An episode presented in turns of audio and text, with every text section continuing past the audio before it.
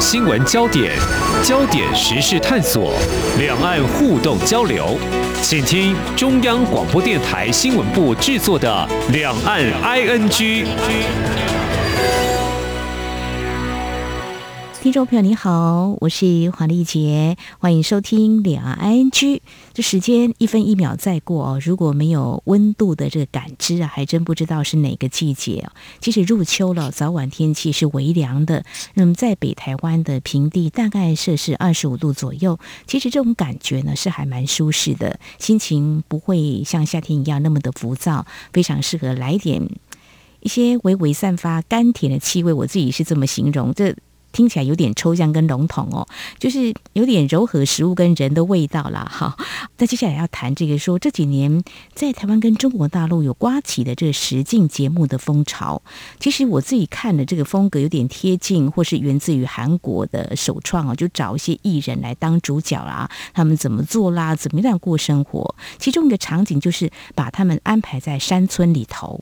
怎么样自给自足跟炊煮哦？诶，这让没有住在这里的人都觉得好新鲜有趣，而且艺人他们的一举一动啊，都会令人很好奇啊。但是真的住在这里的人呢？诶，这可是他们的日常。台湾是多山哦，隐身在山林里头的人当然有哦。即便一般人认为生活机能诶都很不 OK 呀，我自己都会觉得他们为什么要住在这里哦？但是在地呢，却供给了足足的养分。我们在今天呢，再度邀请到《天下杂志》微笑台湾季刊总经理佩书来跟我们分享他们秋季号的行脚哦，就来到一些地方，非常欢迎佩书总监，你好。嗨，Nancy 好，各位听众朋友，大家好。哎，简单翻阅一下秋季号。哎，我的记忆这几年呢、啊，比较常经过的是新竹一带的地区，每次开车经过，嗯、因为速度是有点快哦。偶尔会瞥见一些人家，我老是在心里头问：我刚刚说了，为什么要住在这里？一切不是就很不方便啊？嗯、但是很多人是不是就是随遇而安啊？那你们的团队成员走访其他地方，类似在山林里头的村落了哈，也许就会告诉啊、呃、听众朋友，像我这样心中的疑问，而且。哎，你们这次把他们形容是美好的生活，是一个肯定句哦。好，这个其实谈谈这个时间点，在疫情趋缓，我们政府呢边境管制也要慢慢的松绑，逐渐走向解封。我想就让大家啊、呃、也。来，赶紧预化旅游行程。诶，先让我们总监来告诉我们，邱继浩这次谈了一个非常美的名字，呃，重返美山村。来谈怎么会想要把大家的心呢，就希望能够放在这里，就说来看一下，感受一下，呃，哪里有美丽的山村啊？嗯，这一次重返美山村啊，我其实觉得刚刚 Nancy 提到的那个实境节目，这个切入点很好，因为我从来没有这样想过，就是哎，大家是。这样子希望去体验那样的生活，可是我们好像看到那边很多的不便利性。嗯、那不过我觉得可以回应 Nancy 刚刚的问题，就是为什么那些人要住在那边？那我们其实可以退回来想说，如果我们从小就生活在那边，好像我们也只有这个选择，或者说我们选择了我们的家乡。生存在那个地方，然后那里是我们熟悉的环境，只是那个环境在整个大时代的状况之下，好像没有这么好。但是这几年我们看到了一些变化，就是呃，我们收集了几个数据，我也可以跟大家分享一下哈，就是有点可怕哦，就是我们的地球每年消失的森林大概在一千万公顷左右，那是多大呢？大概是有二点七六个台湾的面积这么大。大家就会想说，那森林的消失是为什么？就是呃，都已经这个时代了，然后滥垦滥伐还存在吗？那的确还存在，而且居然是住。住在呃山村里面的，就是靠近森林的这些人，他们去破坏了这个森林。那并不是因为他们想破坏而破坏，而是因为呃过去我们都是用比较保守的方式去对待森林跟住在山村附近的人。怎么说呢？就是大家会想说，哦，我要永续，所以我不要砍伐它，不要砍伐它的话。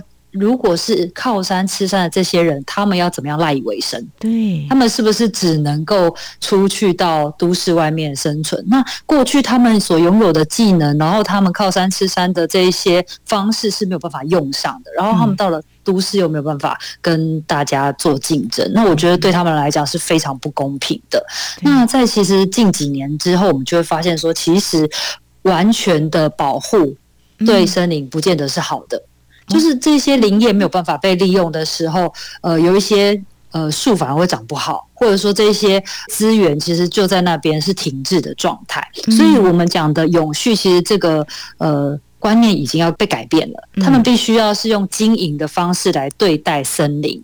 而不是用完全过度的保护，这个并不是真正完全永续的方式。哦、是总经理谈这个，我非常有感。我从一个简单每天帮植物浇水，我就看到有一些叶子会 变黄、枯黄、老去，然后会有新的枝芽会冒出来。我想这生生不息吧，就是类似像这样的概念。嗯。对，没有错。那其实我们再讲一个数字好了。过去啊，传统林业就是他们可能可以租下一大块林场，然后他们可能用种，然后多久可以去伐木，然后再种这样的方式来做经营。但是后来不是被完全禁止了嘛？所以传统的这些林业的林农，他们平均的年收入只有十一点五万。你想想看，十一点五万，你要怎么过一年？是根本就没有办法的。对，那其实对他们的生计影响就很大。那我们回到刚刚讲的这个政策，在近几年就开始被翻转了。我们在讲的就是如何永续，然后山村的绿色经济是什么？那他们就开始发现说，哎，原来我可以怎么样好好的运用。嗯，呃，森林呢？譬如说，我们可以透过观光发展观光的产业，或者说，我们可以在永续保护森林的状况之下，我们可以在林下有一些经济，譬如说养蜂啊，然后种椴木香菇啊，这样等等的方式来去为呃我们的山村这一些原来居住在这个地方的人有一些。经济的收益，所以我们这一次找到了五个山村，我们在讲的他们的五款的慢生活，包括像是拉拉山，我们讲到拉拉山就是讲到水蜜桃，水蜜桃，然后对，然后或者是说，哎，那个苗栗这边有一个塞夏族的村落叫做蓬莱村，他们在这个地方有一些森林疗愈的旅行或者是养蜂的方式来去支撑整个部落的经济，然后再来就是我们台中的梨山，它真的是温带的水果的王国，但是。近几年怎么样了呢？它其实有一些改变。那再来还有我们的南投的丹大，丹大呢，它就是一个布农族的聚落。那他们有部分的人想要返乡，那他们的返乡之路现在怎么样了？我们也做了一个进一步的探讨。那最后来到了我们的嘉义的阿里山，大家都知道阿里山就是永垂不朽的阿里山，但是现在呢，不止永垂不朽，它还青春正盛，因为有非常多的二代的，譬如说茶农的小孩，或者是种茶的这些的二代、三代，他们回去了，然后做了一些不同的改变。我觉得都是呃，对于山村是更有序的利用，而且对于在地的变化是完全不一样，会更有生机，跟更有活力。嗯，非常谢谢总监的分享哦。提到这个骊山呢，我在几年前的时候也曾经去过，刚好碰到来自中国大陆的观光客 也到这边一游。那嘉义阿里山更是呃陆客也会常来的哈、哦。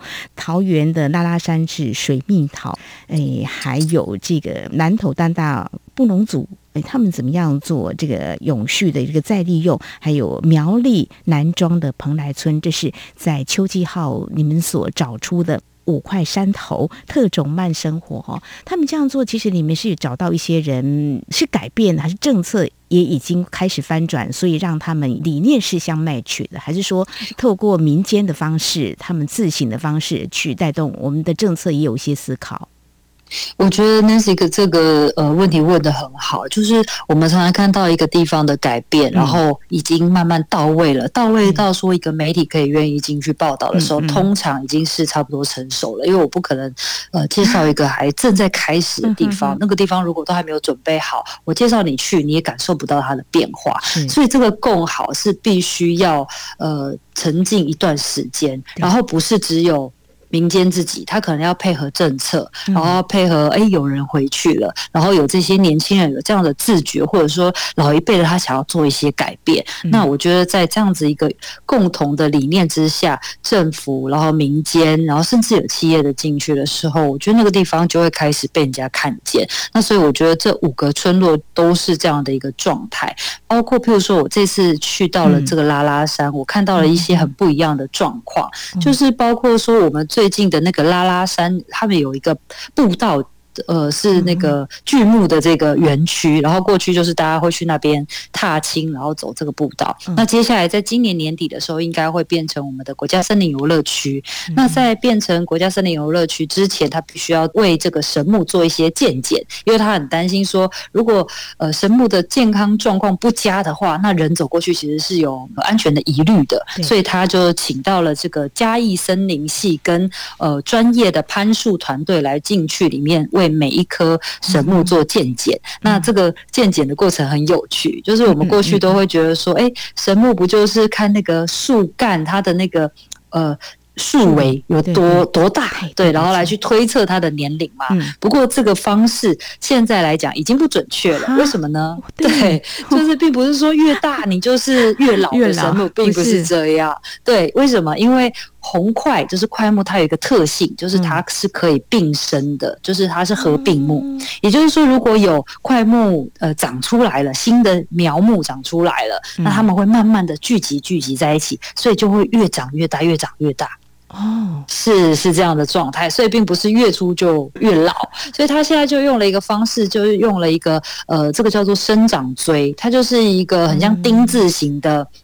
呃，这个物理的工具，它慢慢的把它钻钻钻钻进去，然后取出这个树心之后，再把这个树心拿去实验室做化验，就可以比较确定的知道说，哎，这棵树它是呃多大年纪，然后是由多少棵树合并生长，是用这样的方式，然后你就觉得说，哇，这边开始有一些不一样的呈现的。想要让大家更了解这个森林的方式，然后包括这个水蜜桃，它现在不是只有一种品种，大家都觉得哦，我要吃拉拉山水蜜桃，但你知道你吃的是什么样的品种吗？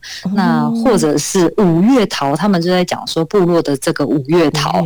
那其实五月桃它是非常短的时间，你都不一定在山下可以吃得到。那这个时间这么短，产量又这么大，又不一定卖得出去，怎么办？所以就有一些嗯，外面的呃。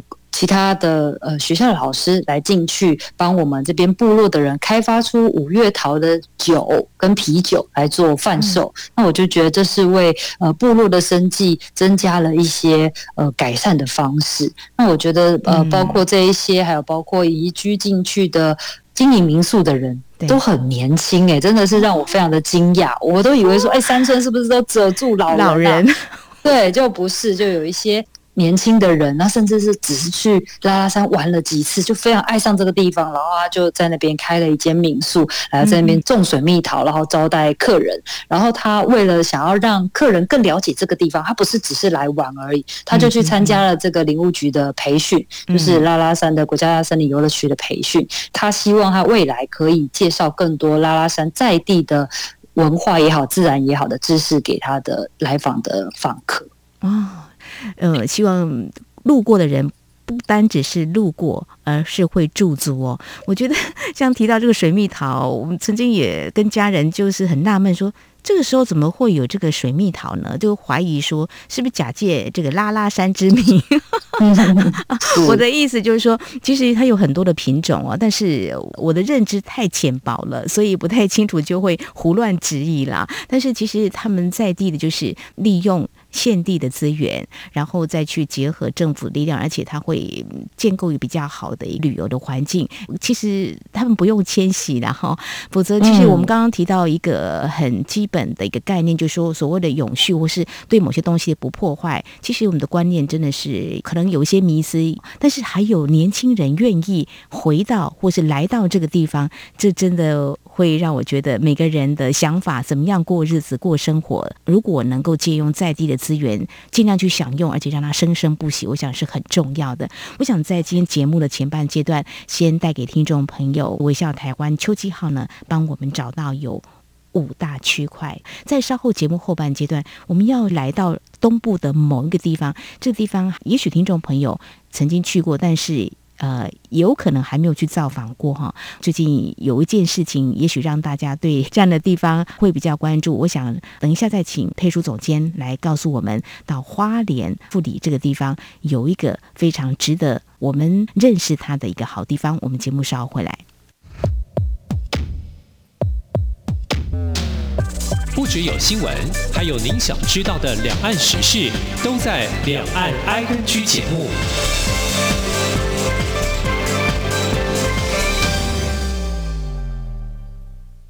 大家好，我是疾管署防疫医师詹佩君。大部分的 COVID-19 感染者症状轻微，休养后可自行康复。居家照护期间多喝水，充分休息，并留意自身症状变化。如果出现喘或呼吸困难等警示症状，请立即联系一一九或依卫生局指示，以防疫车队同住亲友接送或自行前往就医，保护彼此。疫苗打三剂，一起做防疫。有政府，请安心。以上广告由行政院与疾管署提供。这里是中央广播电台台湾之音。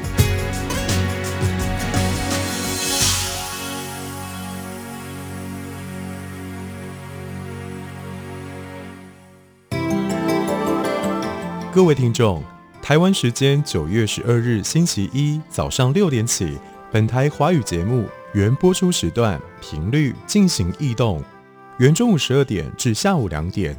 一一八四零千赫变更为一一八一五千赫，原下午三点至下午五点，一一八四零千赫变更为一一八一五千赫，原晚上六点至晚上八点，一一八四零千赫变更为一一八八五千赫，敬请旧与新知继续支持。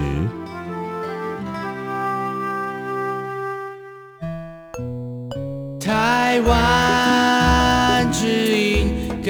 最有 feel 的声音，中央广播电台。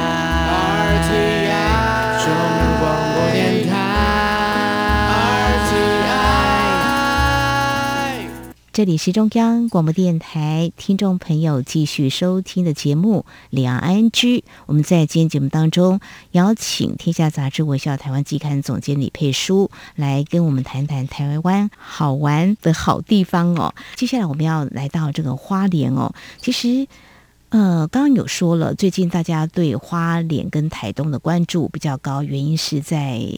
一周前吧，就是有这个强震嘛，哈，其实大家在当时候就关心这个地方怎么了。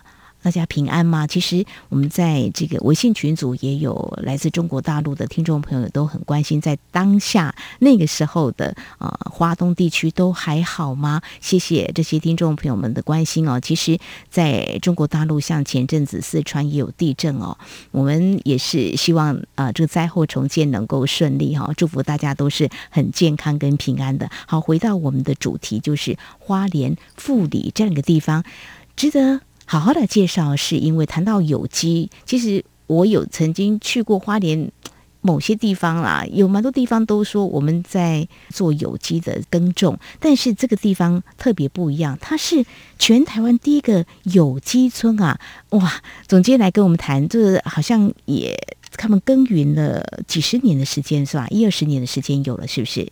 是，呃，不过在谈这个护理之前，我想到一件事，我可以跟大家分享，嗯、就是其实我要来呃上节目的之前，我有问了一下这个护理的朋友，就是受访者们，嗯、我就说，哎、欸，这个时候你们会希望就是先把自己整理好，还是会希望说我们可以鼓励我们的听众朋友或者是读者的朋友可以来这边为你们就是加油，这样，他们其实是很希望大家可以去的，因为就我所知，现在。订房退了，真的都差不多了。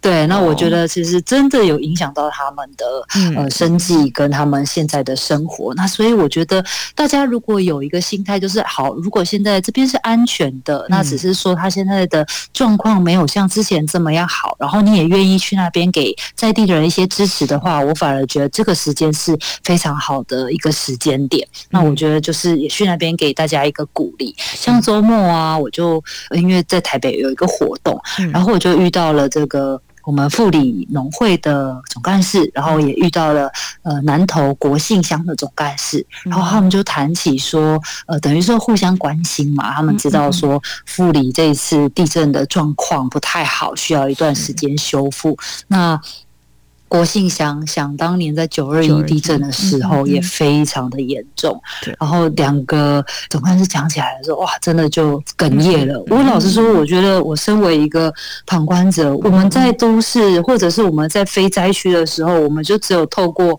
呃新闻就看到就就。感受就非常难受，那更何况说他还是你的朋友，然后他们 在再去面对的是这样的一个现场，然后这样彼此的惺惺相惜的时候，你会真的会很想给他们很多的资源跟鼓励，这样。对啊，所以我也在这边呼吁大家，就是呃，想要去这边旅行的人，我觉得没有关系，就是打个电话问一下民宿，说，哎，现在状况怎么样？OK 的话，我去那边住一两个晚上哦，然后去富里走走，因为最近刚好也是金针花盛开的时节。对，我就觉得说，大家不要担心，就是给这个地方力量，就是可以做的最好的方式。嗯嗯，专家说主震已经过了，那。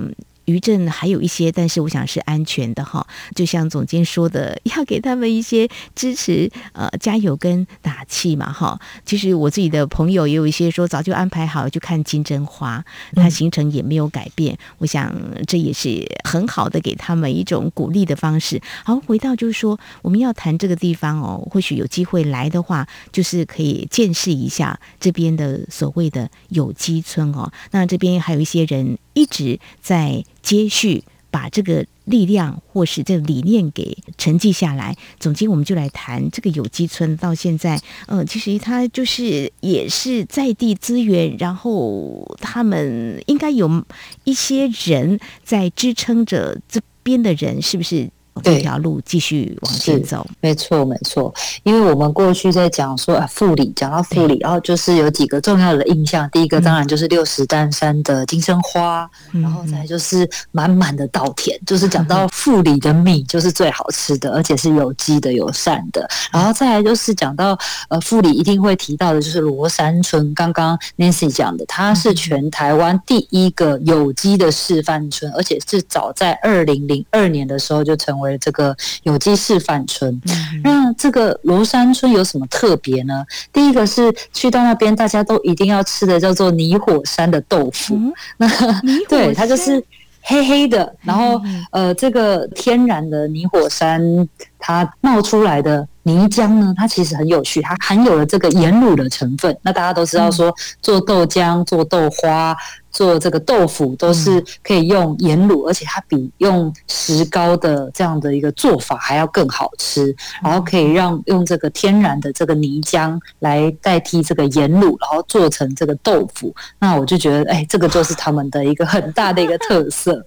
好，那讲完这个豆腐之后，一定要讲的是，他这边有一个很有趣，而且是跟过去的印象比较不一样的是，他们最近在做这个永续的竹材。应该是说七零年代的时候啊，在那边其实呃，这个竹业还是非常的兴盛的，家家户户在农忙之余呢，还会编这个斗笠来。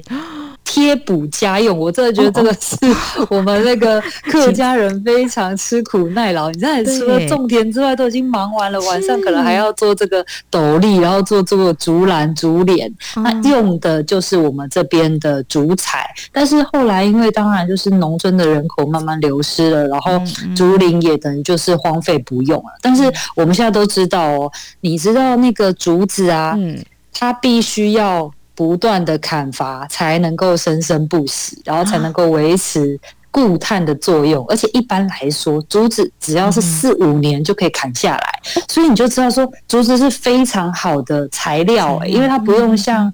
木头一样，可能要等十几二十年这么久，它四五年就可以砍下来，做成家具、做成餐具、做成各式各样我们可以用的呃生活的用品。那所以我觉得这个方式其实就是我们所谓的妥善的书法，就可以保持它的生生不息。所以我觉得在这边就开始有了这个永续竹材的利用。然后他们就开始整理这个竹林，然后把它变成了一条竹林的步道，可以一路的让你串联到罗山瀑布，然后沿途可以看到这个百年的福圳跟梯田的风光，非常的漂亮。所以你等于来到这边的时候，你就可以去欣赏这个竹林，然后走这个步道。那除此之外呢，社区他们跟林务局这边有一个合作，怎么合作呢？他们去做了一个。叫做碳化炉的东西，嗯、那这个碳化炉它就可以把竹子砍伐下来之后丢进去这个碳化炉加工之后就可以变成竹炭。嗯，那竹炭它就有很多的功用啦，比如说它可以变成这个农业用的改良的介质，或者说它可以像我们不是都会说什么备长炭，或者是这些除湿除臭的方式就可以这样子使用。而且不止如此哦，它那个。碳化炉加热的时候，不是呃就可以产生它的副产品，叫做竹醋液。那竹醋液。对，它竹醋液，它也是一个呃，我们在做有机耕作的时候，生物防治的一个很好用的东西。另外，它还是天然的防蚊液。我觉得来这边可以买的伴手礼，我一定要推荐大家，它可以买这边的竹醋液。对，而且竹醋液它喷在那个什么鞋柜啊，就是除臭的那个特别的有用，因为因为你可以闻到的就是那个。呃，竹子烧过的那个炭香味就非常的香。那另外，它最后就是你不是烧那个竹炭产生的热能，它也不浪费，它把那个水经过那个。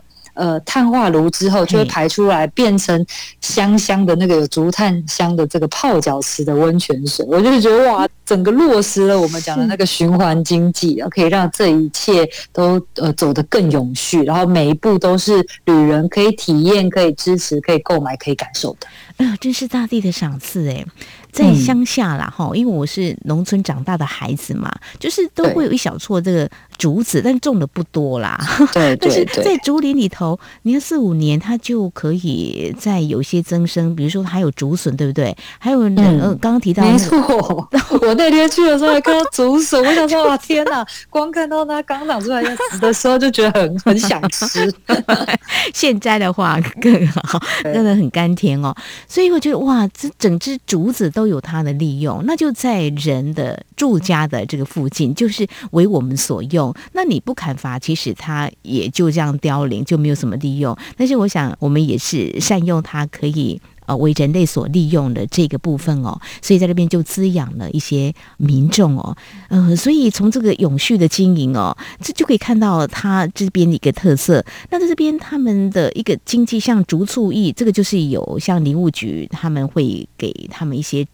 资源的一个挹注，对，嗯，像比如说那个碳化炉，就是等于是说这个林务局可以 support 他们的一个呃技术产生出来的东西，社区就可以做贩卖。不过我在这边可以跟大家分享一个观念哦，嗯、大家都觉得呃永续永续很好啊，是但是你真的要做了之后，你就发现说有很多是你要颠覆或者是说改变自己的观念的。嗯嗯，譬如说好了，呃，我们看到竹杯，你会觉得啊好漂亮，我很想买，但是。大部分人一定会问一个问题：这个会不会发霉？哎、嗯，对呀、啊，呃，要是有些说要经过处理就不会发霉。所谓处理，不晓得涂了什么，或是用什么样的过程。那总结是你要告诉我们是什么？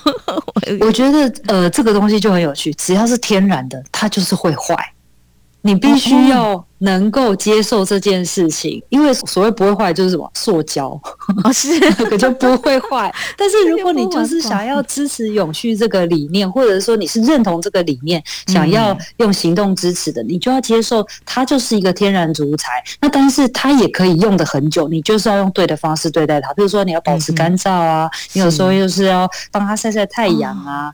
对，就是有一些呃适合这个材质的一些保养方式，你就要去理解它，你不可能说你又想要永续，然后又希望它是可能不会坏的。那我觉得这绝对是冲突的。所以当我们要做这件事情的时候，或支持这个理念的时候，你就要有这样的一个呃心态，然后来去面对这些事情。因为所有的东西就是坏了，尘归尘，土归土，那这就是自然的一部分。然后你就是不断的用消费去支持它，我觉得这也是对在地非常好的一个帮助。嗯，非常谢谢总监哦，我真的是在今天呢，对于永续的这个概念呢，有一个大翻转的 机会哈。嗯，我想听众朋友在这个时候呢，秋天蛮适合的。虽然富里这个地方呢，最近有这个余震呢，带给他们的一些震撼哦，但是我想会带给他们更多的韧性哦。大家给他们一些加油跟支持。那我想在今天节目当中，因为时间受限的关系呢，我们就先带到花莲富里。那么在下次的节目当中呢，我们再透过空中的一个导览哈，可以知道这个重返美山村呢有哪些慢生活实践山村里的共好。我想再请总监来跟我们进一步的分享。非常谢谢总监，谢谢您，谢谢谢谢 Nancy，谢谢大家。好，以上就是今天两岸 ING 节目，非常感谢听众朋友您的收听，黄丽杰祝福您，我们下次同一时间空中再会。